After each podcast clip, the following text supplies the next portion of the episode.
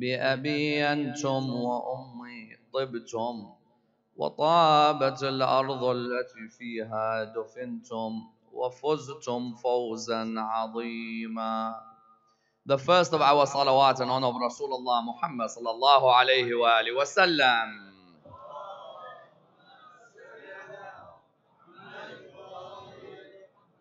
The second louder salawat in honor of Imam Amir al-Mu'mineen alayhi salam.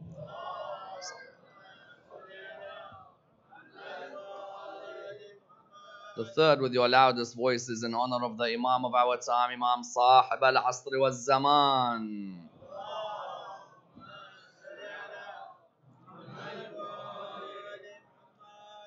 Respected scholars, brothers and sisters, Salamu alaikum wa rahmatullah wa barakatuh.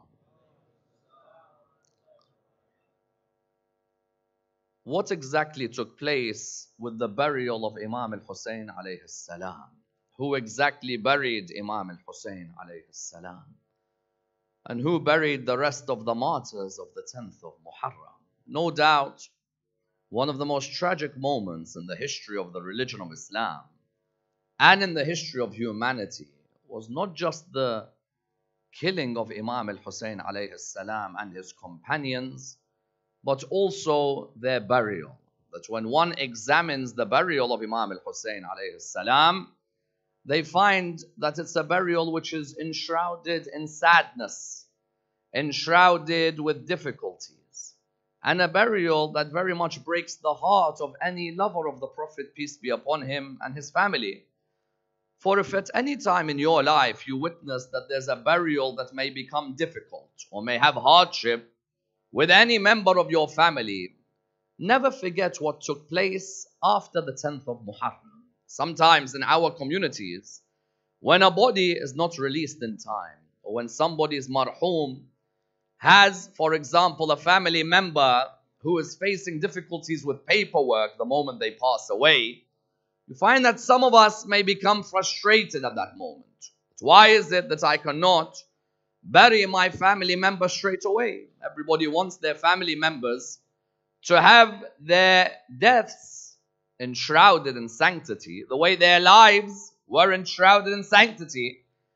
But you find that sometimes when these hardships occur, the best person to relate to is Imam alayhi salam. Because when you come to the burial of Imam alayhi salam, he was not buried straight after he was killed. If anybody had any self of Islamic respect, they would know that within the religion of Islam, from the first human to be killed, God wanted there to be a respect for any dead body. That's when you see when Qabil killed Habil in the first murder that occurred in the history of humanity, Qabil did not know what to do with the body. Automatically, God sent a bird to teach Qabil how to bury Habil. And a message was sent from that day that there is sanctity in the way a human lives, and there has to be respect in the way the human dies. Sadly, 50 years after the Holy Prophet passed away, you find that his community had reached a stage where it was normal for them to leave bodies on the earth of Karbala, some of them with spears inside them, some of them with no heads, some of them with no feet. And you would think that an enemy that may have some self respect, considering this enemy used to mention Allah's name, this enemy used to mention the Prophet's name, they used to sometimes talk about the day of judgment that part of that would at least be a sense of respect that, okay, we've beheaded these personalities, we massacred them, we've destroyed them. Now let us at least take their bodies, put some sand over the body at the very least, out of self respect. You can go to many non Muslims out there today, and they'll say to you, we may not necessarily follow Islamic law, but we recognize that if there's somebody who has died, you should try and make certain provisions to help them. As we know within Islamic law, there is a particular obligatoriness that one member of the community has to take part in the ghusl or the kafan or the burial of a member of that community. The moment one person does it, it's enough. Yet when you look at Ahl salam, you'll find that they had many difficulties when it came to their burials. You would assume that the Holy Prophet and Imam Amir al-Mu'mineen and Fatima al-Zahra and Imam al-Hassan and Imam al-Hussein salawatullah wa salamu alayhima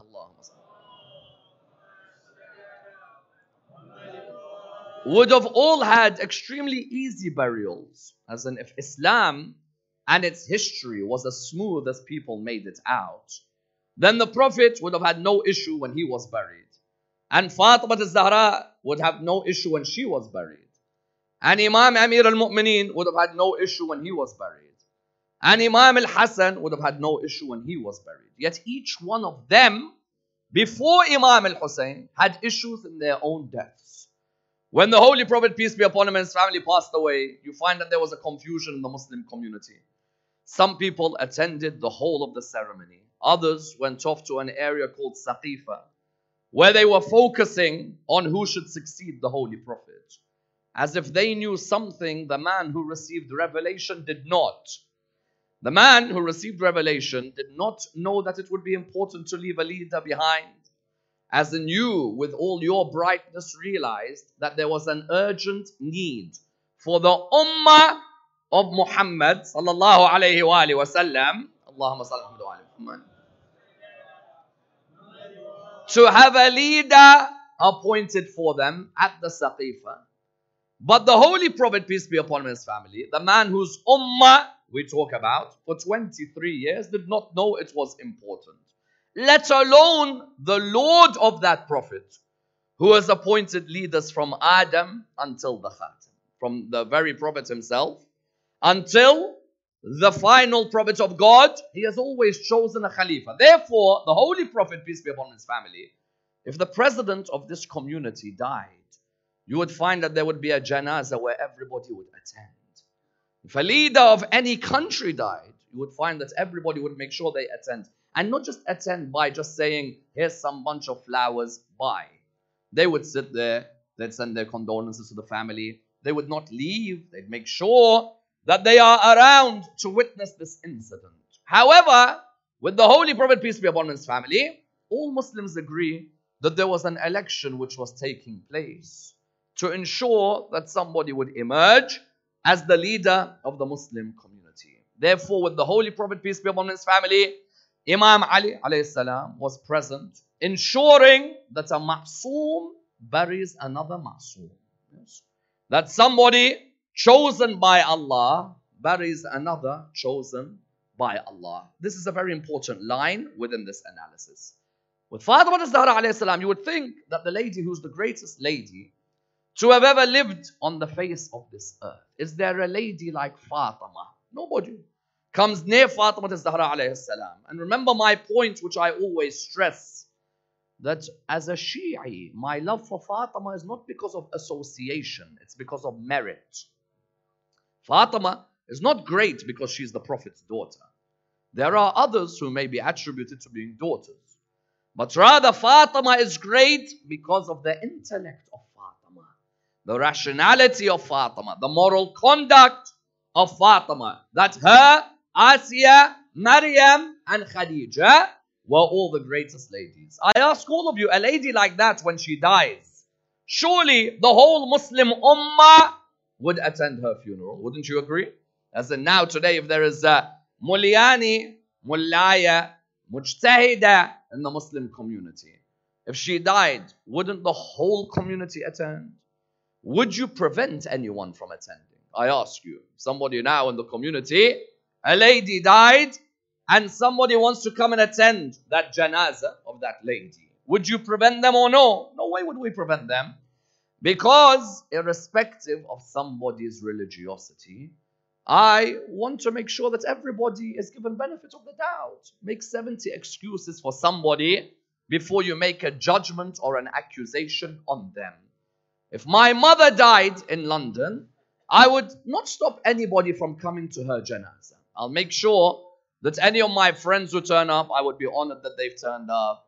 If any of other communities I've given majalis for turned up, big honor. Even those who may disagree with me, if they turned up, for my mother's janazah, I would not stop them. I would turn around and say, You're more than welcome.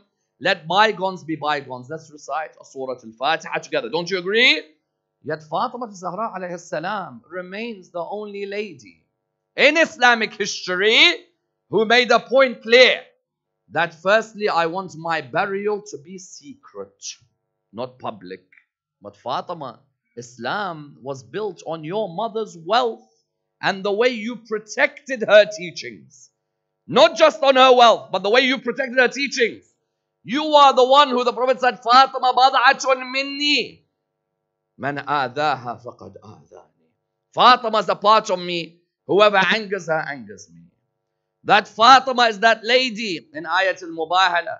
When the Quran said, فَمَنْ حَاجَّكَ فِيهِ مِنْ بَعْدِ مَا جَاءَكَ مِنْ الْعِلْمِ فَقُلْ تَعَالَوْا نَدْعُ أَبْنَاءَنَا وَأَبْنَاءَكُمْ وَنِسَاءَنَا وَنِسَاءَكُمْ In Surah 3, verse 61 of the Quran, the Holy Prophet had taken Fatima and Imam al-Hasan, Imam al-Hussein, and Imam Amir al-Mu'minin. Surely such a lady, you would put a statue in some countries of their great leaders. Don't you agree? Would we leave their janazah?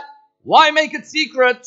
Even Fatima Zahra, her janazah was attended by not more than a handful people. Not more than a handful. You would think, because sometimes when people see the janazah of Imam al Hussein, they don't realize he was the completion of the tragedies that befell Ashab al Kisa. Yes.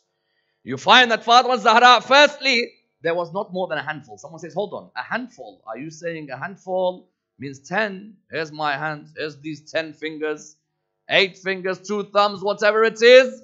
I can tell you that barring names such as Salman al Muhammadi, Abu Dhar al Ghafari, and a few others, the rest of the Ummah. How big was the Ummah of the Holy Prophet on that time?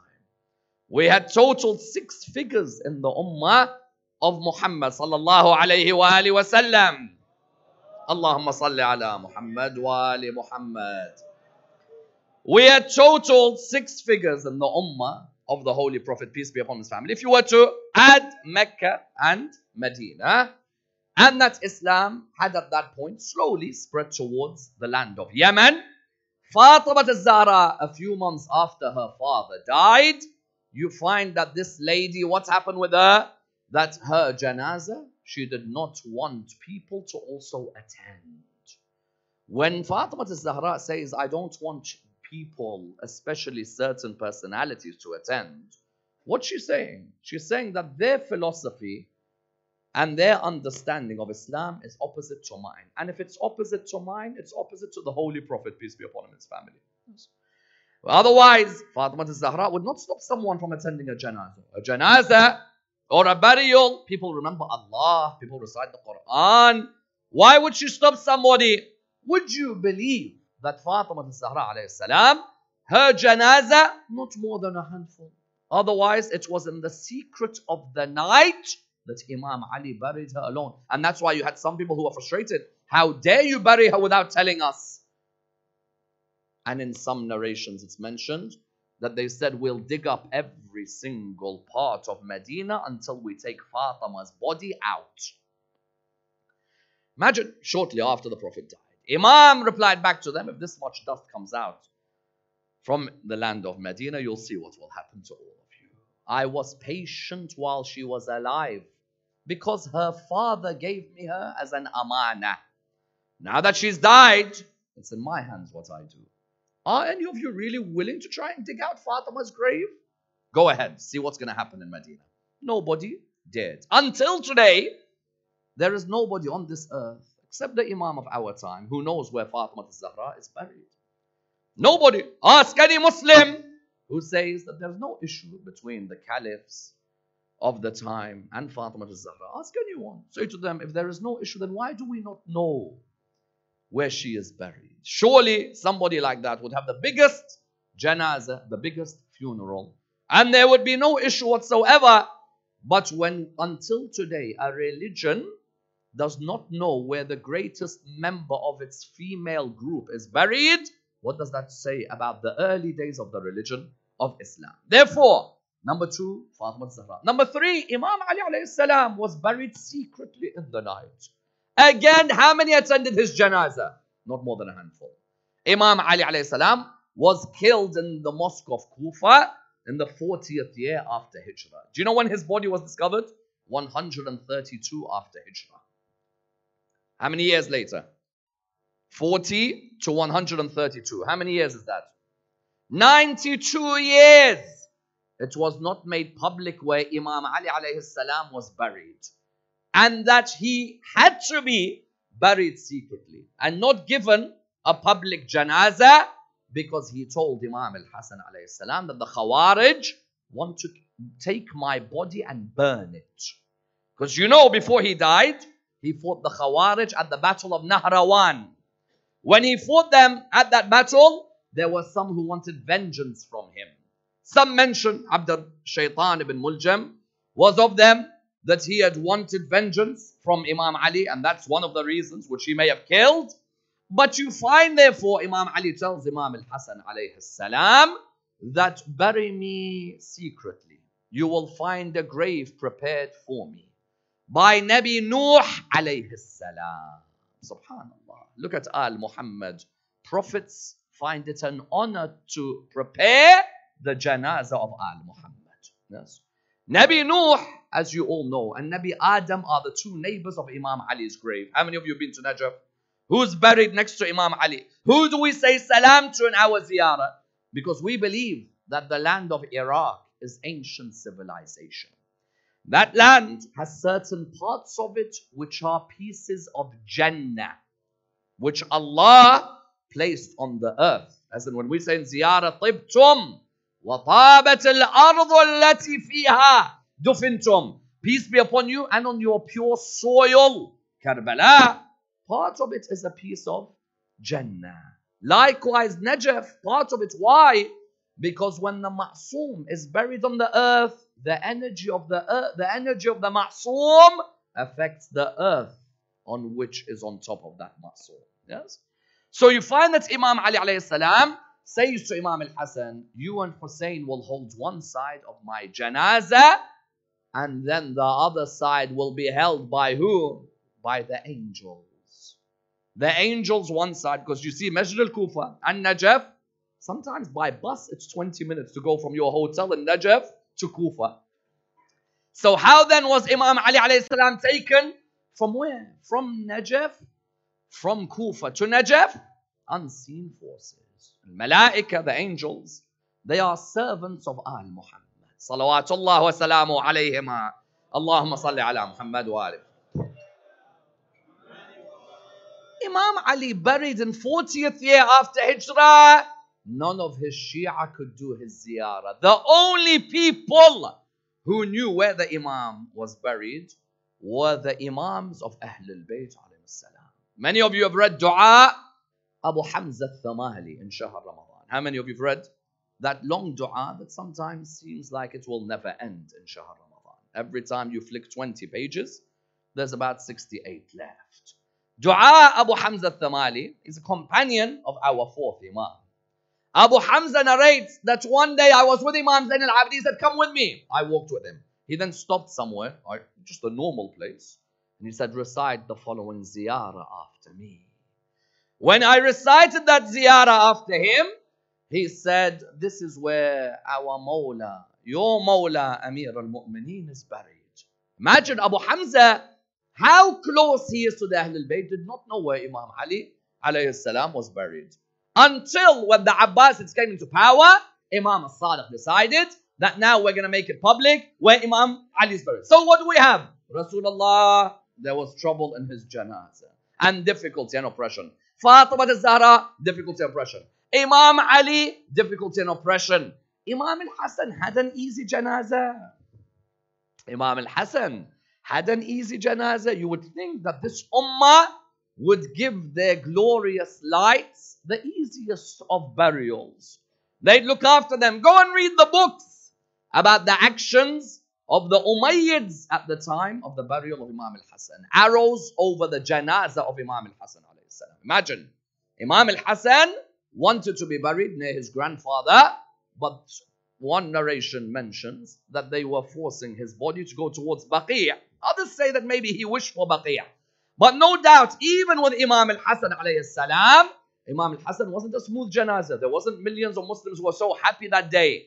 Even in that janazah, you found difficulties that Imam al-Hassan faced. That's why when we come to Imam al-Hussein alayhi salam, many do not know when Imam al-Hussein was buried. Many do not know how Imam al-Hussein was buried. If you ask many of the Shia in the world, explain to me the burial of Imam al-Hussein. Because we know that on this night, right now, the 12th of Muharram, we know that the, the family of Imam al-Hussein, where are they on a night like this? Where have they reached? Kufa. So now you have the ladies of Al Muhammad have all gone to Kufa. And where are the heads of the companions of Imam al-Hussein? They are with them in Kufa. Yes. The heads were placed on spears, beheaded from the bodies, and they were placed on these spears, taken to Kufa. Where's Imam Zain al-Abidin on a night like this? Where is he? Kufa. So all of these are now in Kufa. We said that some have the opinion that a ma'soom has to bury a ma'soom. An infallible has to bury an infallible. If that's the case, then how could Imam Zain al-Abidin reach Karbala? Okay? Because on a night like this, if we say that Imam al-Hussein was to be buried around the night of the 13th of Muharram, then Imam Zain al-Abidin is in the land of Kufa. How could Imam Zain al-Abidin leave the prisons of Kufa to come back to Karbala? Otherwise, who buries Imam alayhi salam? Secondly, sometimes we see that Imam al-Hussein is buried. Where is Akbar? Where is Asghar, for example? Where is the Radi'? Why does Habib ibn Madahir have his own grave? When you go to Karbala, you see that beautiful grave, but then you see one on the side. You see Habib ibn Madahir alone on the side. Why was Habib there? Third question. Why was Hur bin Yazid al-Riyahi not with the rest of them? How many of you have done the ziyarah of Hur bin Yazid al-Riyahi? May Allah bless all of you to go inshallah again. Hur bin Yazid al-Riyahi is at least five to seven kilometers from Imam al-Hussein alayhi salam. So why is Hur buried over there? Why is Hur not buried with the rest of Shuhada Karbala next to Imam al-Hussein alayhi? Fourthly, why is Aun buried 10 kilometers away from Shuhada Karbala? Aun, they say the son of Sayyida Zainab.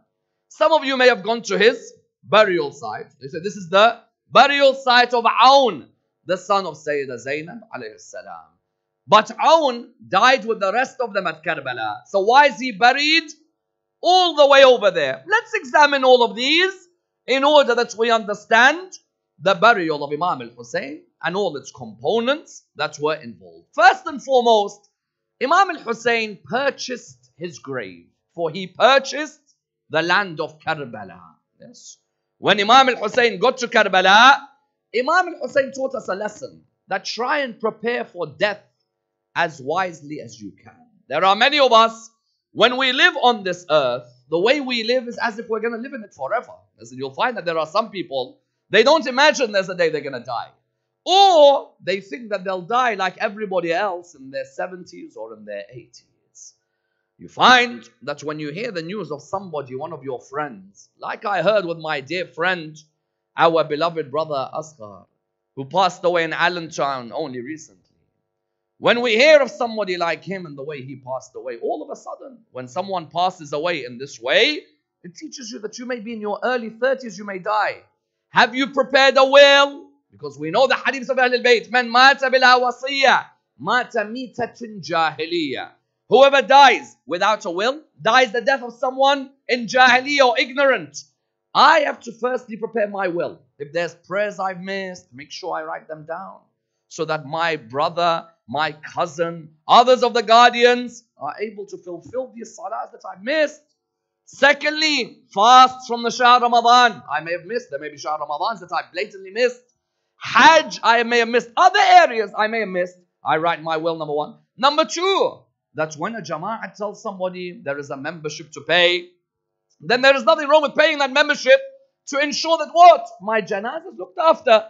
That there should be a maqbara purchased by the Muslim community because of the laws concerning burial with other Muslims rather than being buried with those not of the Islamic belief.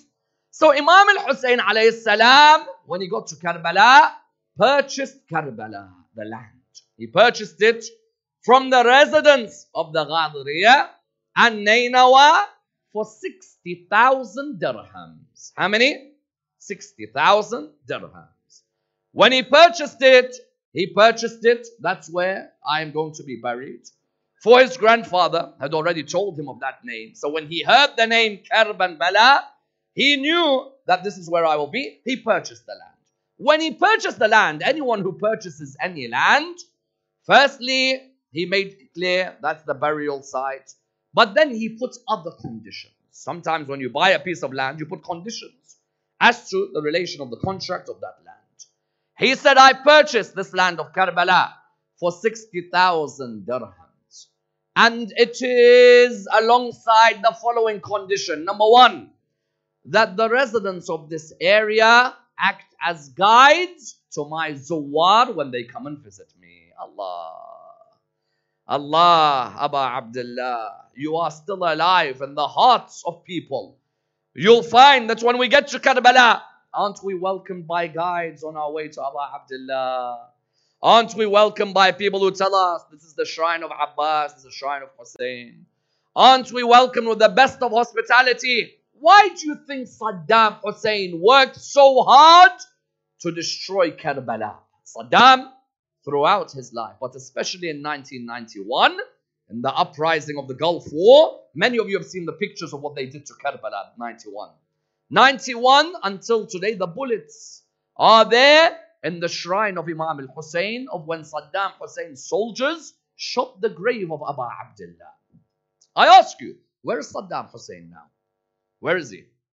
You explain to me. Where is he? Saddam Hussein is anywhere to be seen. Where is he now? When the Quran says, Inna min al muntaqimun. We verily will avenge those who were oppressors on the earth. Saddam Hussein this year in 2019, I ask you, is there any Zawar to remember his name? Whereas how many millions will go to Karbala this year? Yes. But when they go to Karbala, Imam al-Hussein had already made it clear that this land of Karbala that I have purchased, firstly, you have to guide my Zawar. Any of them that come, even on a wheelchair, push that wheelchair. Yes. If they're on a wheelchair, push the wheelchair, if they're not on a wheelchair, help them walk, help carry things for them. Because every visitor of Imam al Hussein develops an altruism in them. An altruism that even if it means it's going to cause pain to myself, for Abu Abdullah, it's worth it. So the first condition was act as a guide. Second condition, be hospitable to them for three days. Don't ask any questions.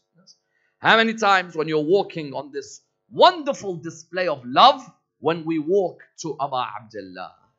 How many times you see people feeding you? Please, I beg you, eat. That person who's feeding you is not a wealthy guy. Sometimes that person who's feeding you is just simply a lover of Imam al Hussein.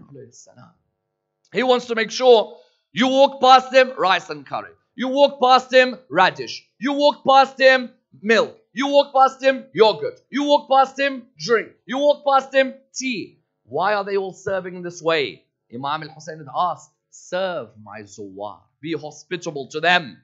That even though I may die here, I want to make sure that anyone who visits me, I know what they've gone through. Imam al-Sadiq says that Allah have mercy on the faces that are burnt by the sun. On the way to visiting Imam al-Hussein, Allah have mercy on those eyes that shed tears when they go to Abu Abdullah. Ahlul Bayt know that it's troublesome, but they tell the people of Karbala, those of you who are living here, make sure that you look after the Zuwar with the most hospitable display. Therefore, Imam al-Hussein purchased his own qabr, his own land of Karbala. He ensured that that area was purchased. Nobody could come and say it's ghasbi. Because one of the worst things that can ever happen to you is being buried in an area which is ghasbi. Imagine something which is maghzoob. You are now coming, you're bought somewhere, you're buried, and they find out you've stolen that house. The house doesn't belong to you. The house is not yours. You want to make sure that where you're buried even as a place where money which is halal has been used to purchase that place. I don't want to go to an environment where people have used haram to purchase something. Imam al-Hussein also did not force himself or the residents of Karbala to sell to him. Imam did not say, I'll put a gun on your head that you sell me this plot, otherwise I'll kill all of you. No, the offer was made to the residents of the Ghadriya and to the residents of Nainawa that how much is it? They said to him 60,000 dirhams. He went. Therefore, on the first level, he made sure that where he's going to be buried, he made it a qabristan or a maqbara for him and his companions. That there's no way my companions will die without me making sure that there is a place for them to each have a burial spot. Because how many companions? Say the minimum number of companions with Imam Hussein on the 10th of Muharram was 70. Maximum 140. Say all of these who died. Not every single one of them can have a family member who comes and buys a plot of land for them. Look at the generosity of Abu Abdullah. Did not only think about himself, he thought of Ansar al-Hussein alayhi salam. Yes? He wanted to ensure that whenever people came for his ziyarah, they done the ziyarah of his ashab as well. Why only purchase for me? He could have said, I just want to purchase for me Ali al-Akbar, Ali al-Asghar, al-Radi' Qasim al-Hasan, nobody else. That's all I'll purchase for. No, no, no, no, no. Ahl al-Bayt are the family of generosity. They are the family of beneficence. Did he think about Habib, Muslim, and the likes of John, the Abyssinian? He made sure he did. Therefore, Imam al-Hussein alayhi salam bought this whole area so that him, his family members, his companions, all of them could be buried in an area which is a sadaqah jariyah for them until today. Until today, they are buried there, but there's a sadaqah jariyah every time you say, وَعَلَى أَصْحَابِ الْحُسَيْنِ alayhi salam. You always remember the ashab. Secondly, there were people already there who Imam al-Hussein alayhi salam wanted to give a responsibility in relation to the burial. Everyone bear with me on this very delicate point. Banu Asad, some of them had already lived in Karbala. They had lived in that area of Nainawa. They had already lived there. Why? Because they heard 50 years earlier the Prophet saying Hussein will die in Karbala. So you already had people who had moved there. Let me give you an example. One of the people who had moved there because he knew that one day Imam al-Hussein will come here. They saw him sitting down before the 10th of Muharram. They said to him, oh man, can we get you some food? He said, I don't need food. Food is near. Can we get you something to drink? He said, I don't need drink. The drink is near. So, oh man, what are you doing here? He said, I'm waiting for the grandson of Rasulullah. People looked at him and said, What do you mean? Why are you here? What do you mean, grandson? He said, The Holy Prophet said, Peace be upon his family, that his grandson will be butchered on the plains of Karbala. I want to be alongside him. That person had waited there. His name was Anas ibn al Harith al Kahili. Yes. Anas ibn Harith al Kahili waited and waited from Banu Asad. Imam al Hussein did not force him. He was of those who stayed there either to be with Imam al Hussein. Imam al Hussein looked at him. He could have either been with him or to at least bury Imam Hussein. That was number one. Number two, he told Banu Asad. Many of you have heard Banu Asad many times in Majalis. Banu Asad is a famous Arab tribe in Iraq. He told Banu Asad that number one, about his burial, that me and my family will die here, but that number two, in the middle of the night, our bodies may be alone in Karbala. At least stand by the bodies so animals don't come near our bodies. Yes? Animals are in the middle of the night. You know, these wild animals are all out. You find that Imam al Hussein spoke to Banu Asad. He said to them, Banu Asad, bring your tribe at the very least so that they come near our bodies. Because Abul Fadl, his body was by the Furat. One of them could have just stood there. Don't bury, you don't have to bury, let's say, but stand there. So if there's a wild animal which is there in the land of Karbala, or a wild animal going past, because sometimes I hear that some people mention there was a lion that protected the bodies of the companions of Imam al-Hussein alayhi salam. Now, forget the authenticity or not of this narration. Seems that Imam al-Hussein alayhi salam had already said to Banu Asad that they had a responsibility at the very least. Let's come with me to Karbala. And if you don't want to come, it's completely up to you. I'm not forcing you to fight with me, but do your duty as our neighbor of protecting the bodies at the very least. And that's why when you come to the discussion of who buried Imam al Hussein, you find two opinions emerge. And I believe that both these opinions can easily come together. In which way? The first opinion is Sheikh al Mufid's opinion within his Irshad, where he says that Imam al Hussein salam was buried by Banu Asad, that they all came together because of Imam al Hussein talking to them, and that they were, the ones who gathered the bodies of the Ahl al Bayt and of the companions, and they buried Imam al Hussein and his companions. That's one opinion. But we said that there is a principle that some believe in. Not all agree, but some believe in. And that is only a ma'soom can bury a ma'soom. Many times we hear this. That's only an infallible can bury an infallible. Banu Asad, with all due respect to them, one narration indicates that they weren't even willing to bury the bodies. That some of their ladies had to push them to go towards the bodies because they were scared of Ibn Ziyad and Bani Umayyah. That if they saw them burying the bodies, they would have killed them. Secondly, Banu Asad are non ma'soom. Banu Asad, there's no way someone of the stature of Bani Asad can touch the holy body of a ma'soom like Abu Abdullah al-Hussein alayhi salam. Therefore, you find that the second opinion was what? Imam Zain al-Abidin. But there's a problem. Imam Zain al-Abidin is where? Kufa. Where in Kufa? He's not sitting in a house in Kufa where he's comfortable. He is under house arrest and an imprisonment by Ubaidullah bin Ziyad. Ubaidullah bin Ziyad had made sure that the ladies of Al Muhammad were sitting in these places. There's no roofs for them in the coldness of the night. There's nothing available for them. Remember our majalis, majalis al-Hussein have not ended yesterday. Yesterday was Ashura. We don't end. Ashura has begun now because we're going to Kufa and we're going to Sham. So Imam Zain al-Abidin, where was he? Imam Zain al-Abidin was in Kufa. Could Imam Zain al-Abidin get back to Karbala to bury Imam al-Hussein alayhi salam? This question was answered by Imam al-Rida, salawatullah wa salamuhu alayhi.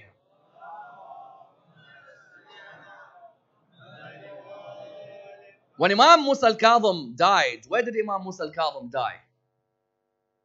Where's Imam Musa al-Kadhim buried? Kadhimain. Where's Kadhimain? Baghdad. Imam al-Rida was where when his father? Medina. Imam Musa al-Kadhim had been taken to prison. Imam al-Rida was where? Medina. Imam Musa al-Kadhim was where?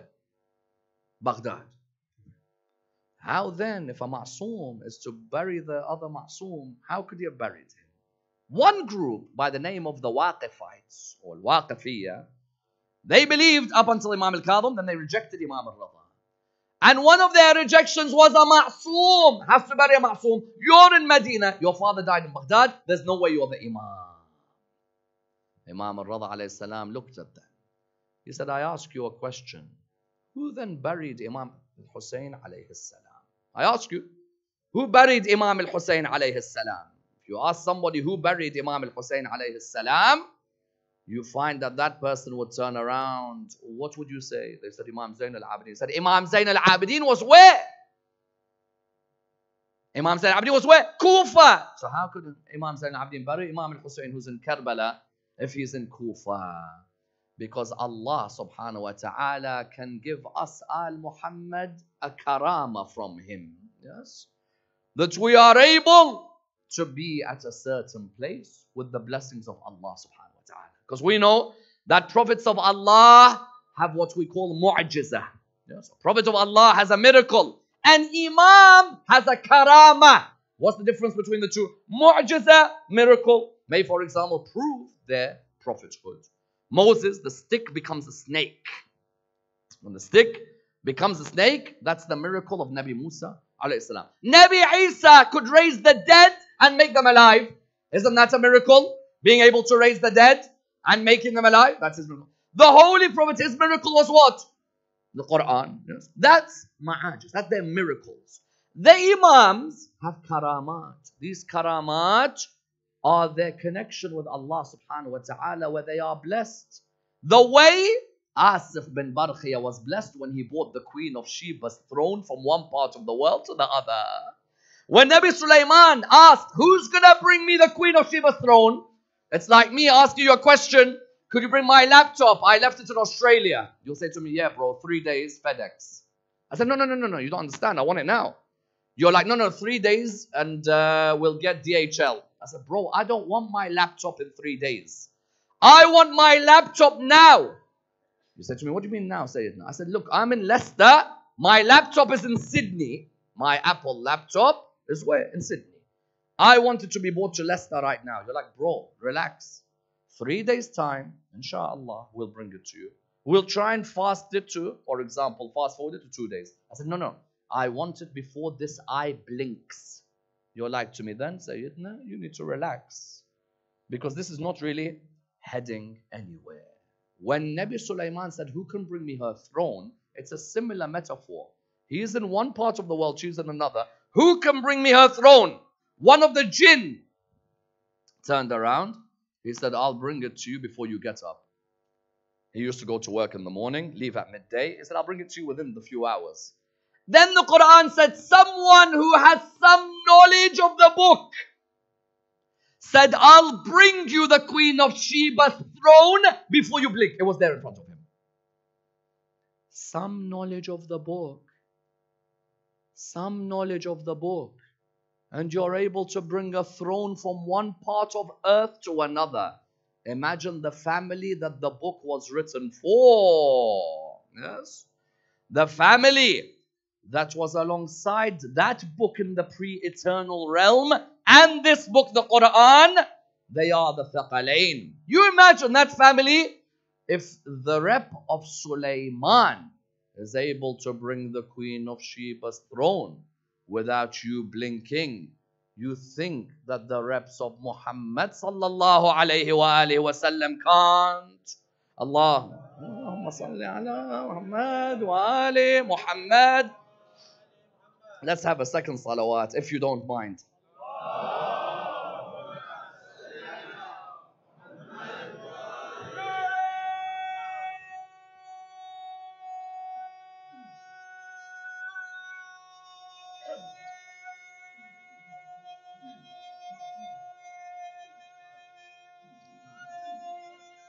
ما شاء الله.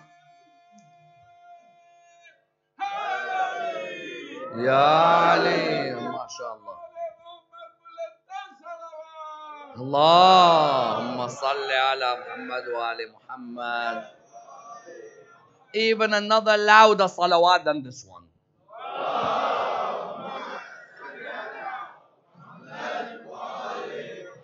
Nothing in life brings you barakah like salawat on Muhammad and Al Muhammad.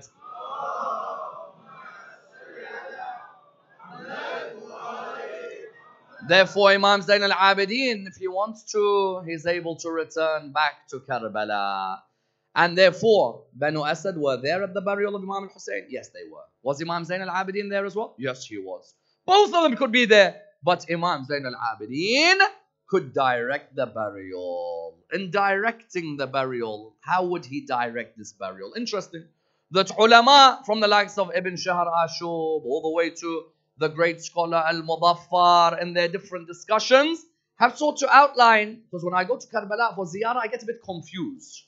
I'm standing there, I see the grave of Imam al Hussein, then there's a grave of companions, there's a grave of Habib ibn Madahir, then Hur is like five kilometers away, Aun is 10 kilometers away, and it gets a bit confusing. Let's clear them up one by one. Firstly, Aun, the one who's buried 10 kilometers away or so, he is Aun, son of Abdullah, and Aun, son of Zainab, but not Sayyida Zainab or Abdullah bin Ja'far al-Tayyar.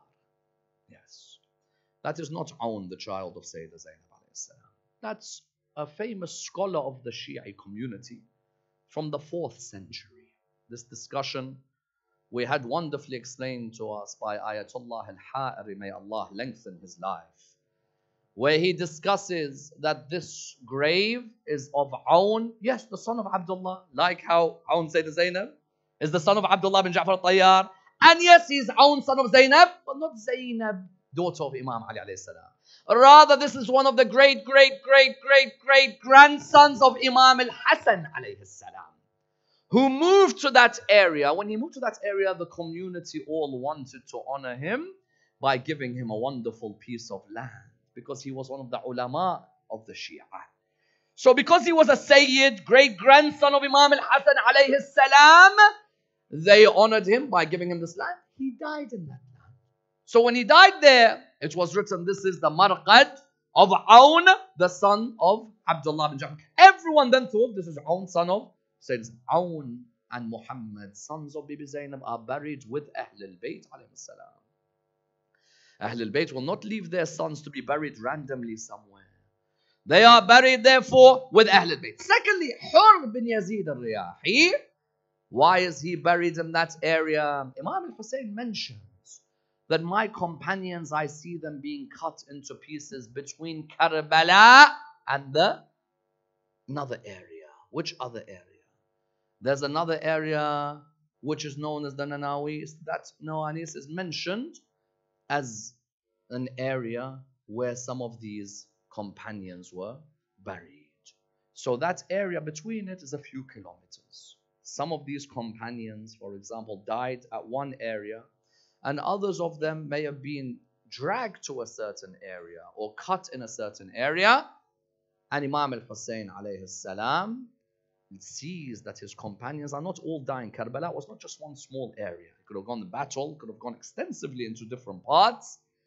And that Imam Zain al-Abidin tells Banu Asad, come with me. And he takes Banu Asad with him.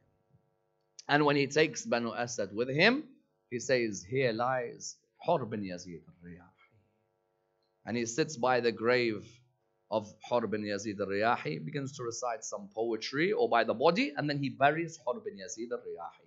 So Hur, some said, his tribe dragged him and they took him away. But rather, we believe Imam Zain al-Abidin looked after the burial of Hur in that area. Therefore, Aun is not the Aun son of Sayyidina Zainab. Hur definitely is Hur, but not his tribe, Imam Zain al-Abidin.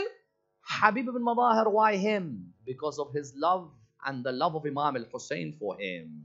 Yes. That Imam al-Hussein said, bury Habib alone. Make it clear that Habib is in his own standing to Ahlul Bayt. They used to all love Habib ibn Madahir. Because what happened? Banu Asad were there in the darkness of the night. The night, some mention 11th, some mention the 13th of. Therefore, majalis should never end now. They should continue because we still have to bury the Imam. You find that Banu Asad, some narrations mention that they came to Karbala. They wanted to bury the bodies. They wanted to help with what they could. And the narrations, what do they say? They said that when they came, they thought of burying the bodies, but they were very careful just in case Ibn Ziyad and his people had kept an eye out.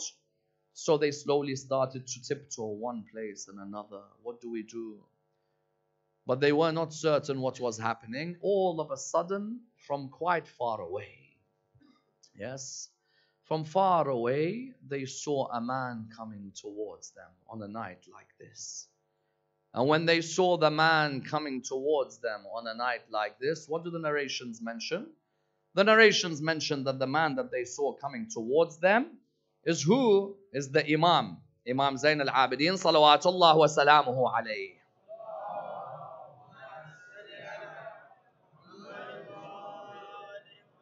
They did not know who it was. They just saw a man come towards them. When they saw the man come towards them, he came towards them. They said, Hide, hide quickly. Why? Because it may be one of the soldiers of Ibn Ziyad coming towards us. They all began to hide one after the other until when the man came towards them, he looked at them. He said, What are you doing here? For what reason are you here? They've said we've come to bury the holy martyrs of Karbala. Antum wa ummi. May my father's life and my mother's life be sacrificed for you, O companions of Aba Abdullah. O martyrs of Aba Abdullah. Every Thursday night, try and make it a point that you do two things. That you recite Assalamu ala al-Husayn wa ala Ali ibn al-Husayn وعلى أولاد الحسين وعلى أصحاب الحسين جميعا ورحمة الله وبركاته That's one thing. The second, always recite from زيارة وارث one line بأبي أنتم وأمي طبتم وطابت الأرض التي فيها دفنتم وفزتم فوزا عظيما that you are pure, but the soil you're buried in is pure as well. For you were victorious with what you did. Imam Zain al-Abidin looked at them, he said, what are you doing here? They said, we wanted to bury the bodies. He said, and why did you not bury them yet? They said, we do not know which body belongs to whom. We see different pieces of bodies and different parts. And they began to describe slowly one body has no head on it. Yes? Another body has got a spear deep inside it. All of you know which young man that was. Then they said there's another body by the Furat. We don't know about that body by the Furat. It was left alone by the Furat. So the Imam looked towards them. He said, Okay, I will direct you as to how to bury these bodies. They wondered, Who is this man? Who's going to direct us? Who has come all the way here? Because they're thinking Imam Zain al Abidin must be in Kufa. He could not have come here. So he said to them, Go and dig different graves. Imagine that there are more than 70 companions of Imam al Hussein. Some have the opinion that they just put all the bodies in in one hole. No, it was separated to quite a width, a quite a breadth, a quite a depth. Uh, He said, Go and dig three different graves of different sizes. They came back to him. They said to him, We have done this. Who do you want us to bury now? Allahu Akbar. May Allah give all of you the patience, yes, in this difficult moment. imagine you burying your father. How difficult was it for you? But at least your father had his head with his body when you buried him. Imagine those of you buried your father at least you never saw any blood on his body because of arrows. Imagine what we're about to see now. And they said to him, How do you want us to bury these three bodies, these three different graves? He said, As for the first one, take the body of Habib ibn Madahir. They picked up the body of Habib. They went, they placed him in the grave. He, they said to him, How about the second one? He said, The second one, I want you to bury the rest of the companions of my father. Some of them heard him say, My father. They wondered, Hold on. Who would say, My father? Who is his father? Why has he said, My father? What does he mean by my father?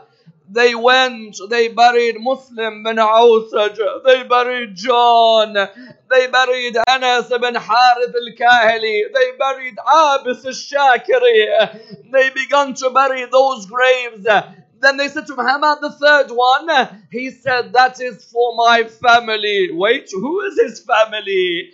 Who is this man? What is happening? Where are we heading? they went, they took what remained of the bodies of Qasim ibn al-Hasan. Allah. They took Aoun. They took Muhammad. They took some of the sons of Muslim bin Aqil. They took them all, they placed them there. طبتم وطابت الأرض التي فيها دفنتم وفزتم فوزا عظيما. All of you know where I am heading now. Probably the most difficult burial any imam had to give another imam. If you look at all the other imams of Ahlul Bayt, you'll find their fingers were all intact. Don't you agree with me? Allah. This is for the lovers of Abu Abdullah. This is your night tonight, the night of the burial of the companions. When Imam al-Rida buried Imam al-Kadhim, I say to Imam al-Rida, Imam al-Rida, was Imam al-Kadhim's finger there? He'll say to me, yes. I'll say to him, how about the finger of Abu Abdullah?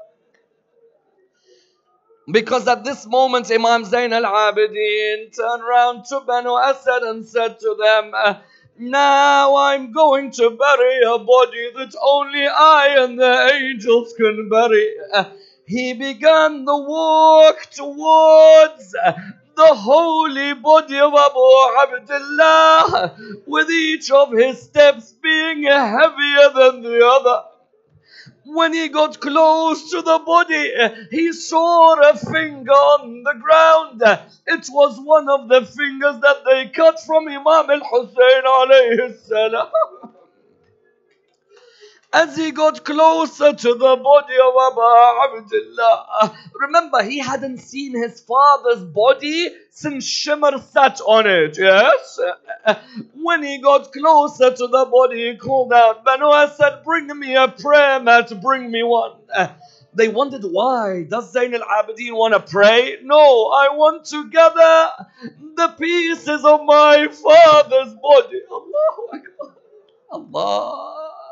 Normally, when someone has a prayer mat, it's to pray. But in the case of Imam al Hussein, he gathered all of his body parts.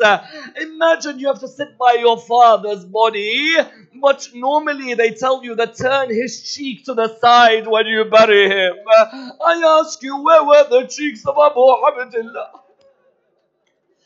The narrations mention that when he got near his father's body, it overtook him. Do you know what he did? He began to throw the earth of Karbala on top of him. And what did he call out? He called out, Father, my nights are long and my grief is endless. Allah, my nights are long and my grief is endless. How can someone live after Abu Abdullah has died? He got his father, he buried him in the ground. He put later on the baby on his chest. Later on, he put Akbar by his feet. Then he got up, Banu Asad looked at him. They said to him, Oh man, there is still one more body to bury. This is for you, all of you here tonight. Oh man, there's one more body to bury. It's by the Furat. When we lift the left side, the right side falls on the ground. When we lift the right side, the left falls on the ground. He began the walk towards Abu al-Fadl al-Abbas alayhi salam. And he Assalamu alayka ya Qamar Bani Hashim when he got near the body of Abbas, you would think uh, that the body of Abbas, only the arms had gone. But Ayatollah Muhsin Hakim narrates uh, he had gone to see the grave of Abu al-Fadl when you could go down uh, into the basement. He looked at one of the builders there. The builder looked at him. He said, Oh, marja of our time, Maulana Sawa. And I had to ask you a question. He said, What is it?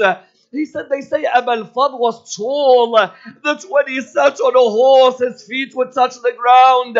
He said to him, yes, it's true. He said to him, but marja of our time, he has the smallest grave of all shuhada, Karbala. Sayyid Muhsin al-Hakim at this moment. The tears began to flow from his eyes.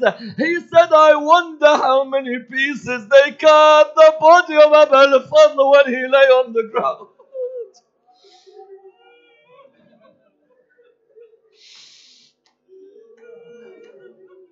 انا لله وانا اليه راجعون with these tears, my dear brothers and sisters, with these tears, raise your hands, all of you. With your tear flowing, keep the tear flowing. Remember Abbas and Hussein and ask Allah right at this moment, let me do ziyarat al Hussein. Ya Allah, we ask you to raise us with Muhammad and Al Muhammad. Raise us with the Imam of our time, Imam Sahib al Asr wal Zaman. Ya Allah, provide us with the shafa'ah of Muhammad and Al Muhammad. Ya Allah, allow our eyes to one day see the grave of Fatima Zahra alayha We pray to Allah subhanahu wa ta'ala to bless all of the residents of the land of Karbala. Ya Allah, give them peace and prosperity. Ya Allah, give honor to Shuhada Karbala. Allow us to be amongst the companions of Imam Sahib al Asr al Zaman. Ya Allah, for the originators of this majlis, allow them to continue to serve Imam al Hussein alayhi salam. We have many ill ones, Ya Allah. We have many in desperate need of help. We have many with trials, with calamities, with difficulties. And therefore we recite all in one voice with our loudest voices the ayah to help and the ayah to remind us of your source of blessings. بسم الله الرحمن الرحيم أما يجيب المضطر إذا دعاه ويكشف السوء louder أما يجيب المضطر إذا دعاه ويكشف السوء Some of our youth, I want to see their hands put together. أما يجيب المضطر إذا دعاه ويكشف السوء. Ask Allah. أما يجيب المضطر إذا دعاه ويكشف السوء. أما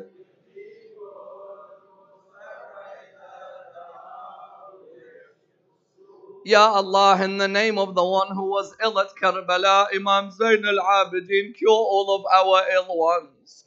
Ya Allah, help all our brothers in the world today, especially our brothers in the land of Yemen. Ya Allah, our brothers in the land of Kashmir.